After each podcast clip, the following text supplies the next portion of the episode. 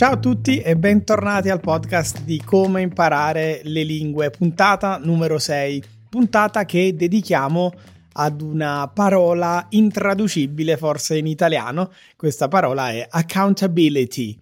Anche la Treccani si è espressa in merito, no? Eh, come tradurre questa parola con responsabilità, eh, in realtà la responsabilità traduce solo un aspetto della parola accountability, ma accountability in realtà in inglese vuol dire to hold yourself accountable, ovvero dare conto a qualcuno. Nel caso dell'apprendimento delle lingue, diciamo a qualcuno che stiamo imparando una lingua o che impareremo una lingua affinché quest'altra persona uh, ci controlli ogni tanto e ci faccia dei piccoli test o semplicemente faccia delle conversazioni per tenerci sulle spine, per tenerci sempre eh, preparati a parlare questa specifica lingua. E questa è la domanda che ci manda il nostro amico Francesco, quindi ascoltiamola. Ciao Raffaele, sono americano e sto imparando l'italiano ancora ma ho una domanda più generale. Quando dici ai tuoi amici che stai imparando una nuova lingua, credi che dirlo agli altri sia un aiuto o una fonte di stress e di aspettative? Io penso che mantenere il segreto abbia i suoi vantaggi, ma ovviamente si può perdere, per esempio, l'opportunità di fare pratica. Prima hai parlato della pazienza che hai imparato imparando il giapponese, no? Io ho vissuto la stessa esperienza quando ho cercato di imparare il coreano. Ho sottovalutato al massimo il tempo necessario per abituarmi a una grammatica completamente diversa.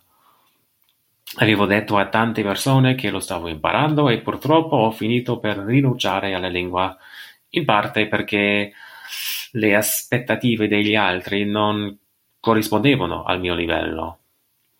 Quindi sarei curioso di sentire la tua opinione su questo argomento e grazie mille. Grazie Francesco per eh, la tua domanda, complimenti per il tuo italiano e per il tuo viaggio da poliglotta uh, italiano, inglese, coreano, giapponese, complimenti.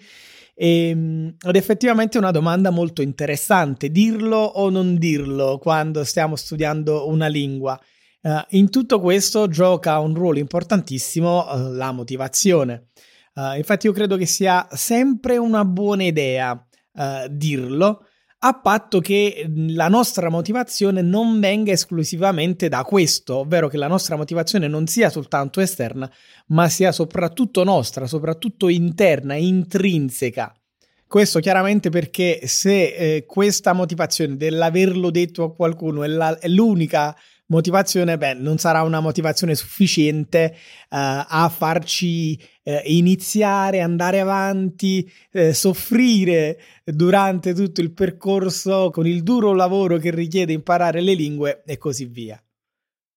Può essere effettivamente anche una fonte di stress, ma in realtà quando parliamo di stress dobbiamo anche capire che non tutto lo stress è, è, da considerare negativo, non sempre lo stress è un qualcosa di negativo, una giusta dose di stress può essere anche considerata positiva, può darci eh, la forza di trasformarla eh, in motivazione, può essere benzina eh, per la nostra stessa motivazione. E vi porto um, come esempio il mio caso con il russo. Uh, all'inizio del 2023, a gennaio, durante una puntata del podcast di Easy Languages, uh, ho detto pubblicamente uh, che avrei imparato il russo nel 2023.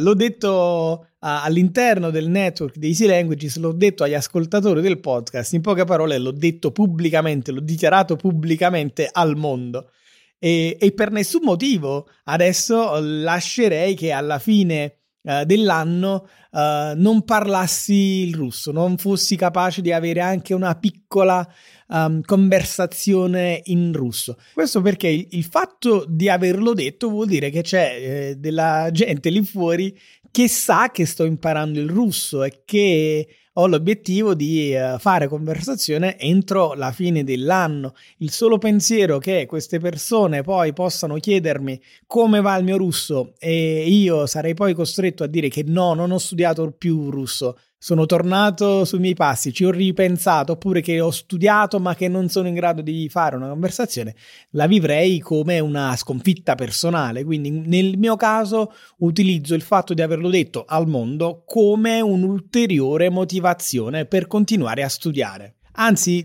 diciamo che al contrario, eh, personalmente non vedo l'ora di arrivare a fine anno sperando di arrivarci con un livello um, almeno uh, di conversazione in russo per poterli sorprendere oppure per poter confermare che sì, ho studiato russo e che l'ho imparato fino ad un certo livello in soltanto un anno. Nel tuo caso, Francesco, credo che il problema non sia stato tanto quello dell'averlo detto. Il problema in questo caso non è il problema dell'accountability, ma il problema è quello delle aspettative. Uh, infatti, quando uh, iniziamo ad imparare una lingua straniera, dovremmo avere delle aspettative coerenti con quelle che sono eh, le difficoltà intrinseche della lingua, ma anche tutti i nostri impegni personali. Uh, nel tuo caso, imparare il coreano eh, ci vuole un bel po' di tempo per imparare il coreano, una delle lingue più difficili del mondo da, da imparare. E se forse tu o i tuoi amici pensavate che nel giro di qualche mese sareste stati in grado di fare una conversazione eh, in coreano, probabilmente avevate delle aspettative decisamente sbagliate. Quindi forse le aspettative per i primi mesi erano quelle di eh, poter dire qualche frase, poter tradurre qualche parola, ma non quella di fare una conversazione.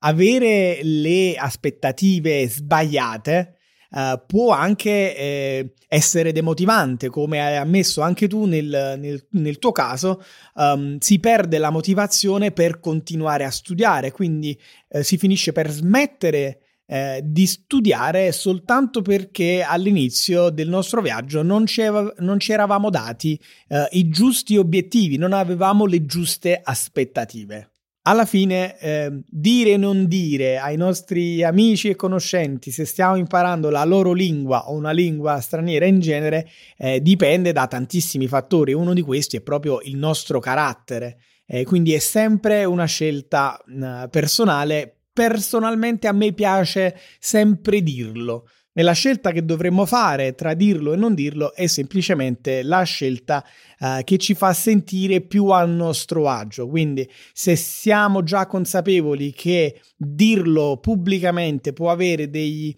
eh, risvolti negativi sul nostro processo di apprendimento, ecco, magari la prossima volta eh, ce lo teniamo per noi. Se invece sappiamo già che dirlo ci dà una spinta in più, allora fate come faccio io, ovvero vado a dirlo ai 420 affinché possa utilizzare poi tutte le occasioni possibili um, per uh, migliorare, per utilizzare questa motivazione, per migliorare quotidianamente e poi una volta raggiunto un livello di conversazione effettivamente mettere tutto in pratica ed utilizzare ogni occasione per fare pratica. Francesco, spero che questa risposta vada bene per te, eh, per tutti gli altri ascoltatori. Ovviamente, se avete delle domande, inviatemele tramite mail oppure andate sul sito comeimpararelelingue.com slash podcast e cliccate sul microfonino per inviare il vostro messaggio vocale o se ascoltate questo podcast su Spotify potete rispondere direttamente all'interno dell'app di Spotify. Uh, io sono sempre contento di provare a rispondere alle vostre domande, quindi mandatene quante più potete. E con questo è tutto e vi do appuntamento alla prossima puntata. Ciao!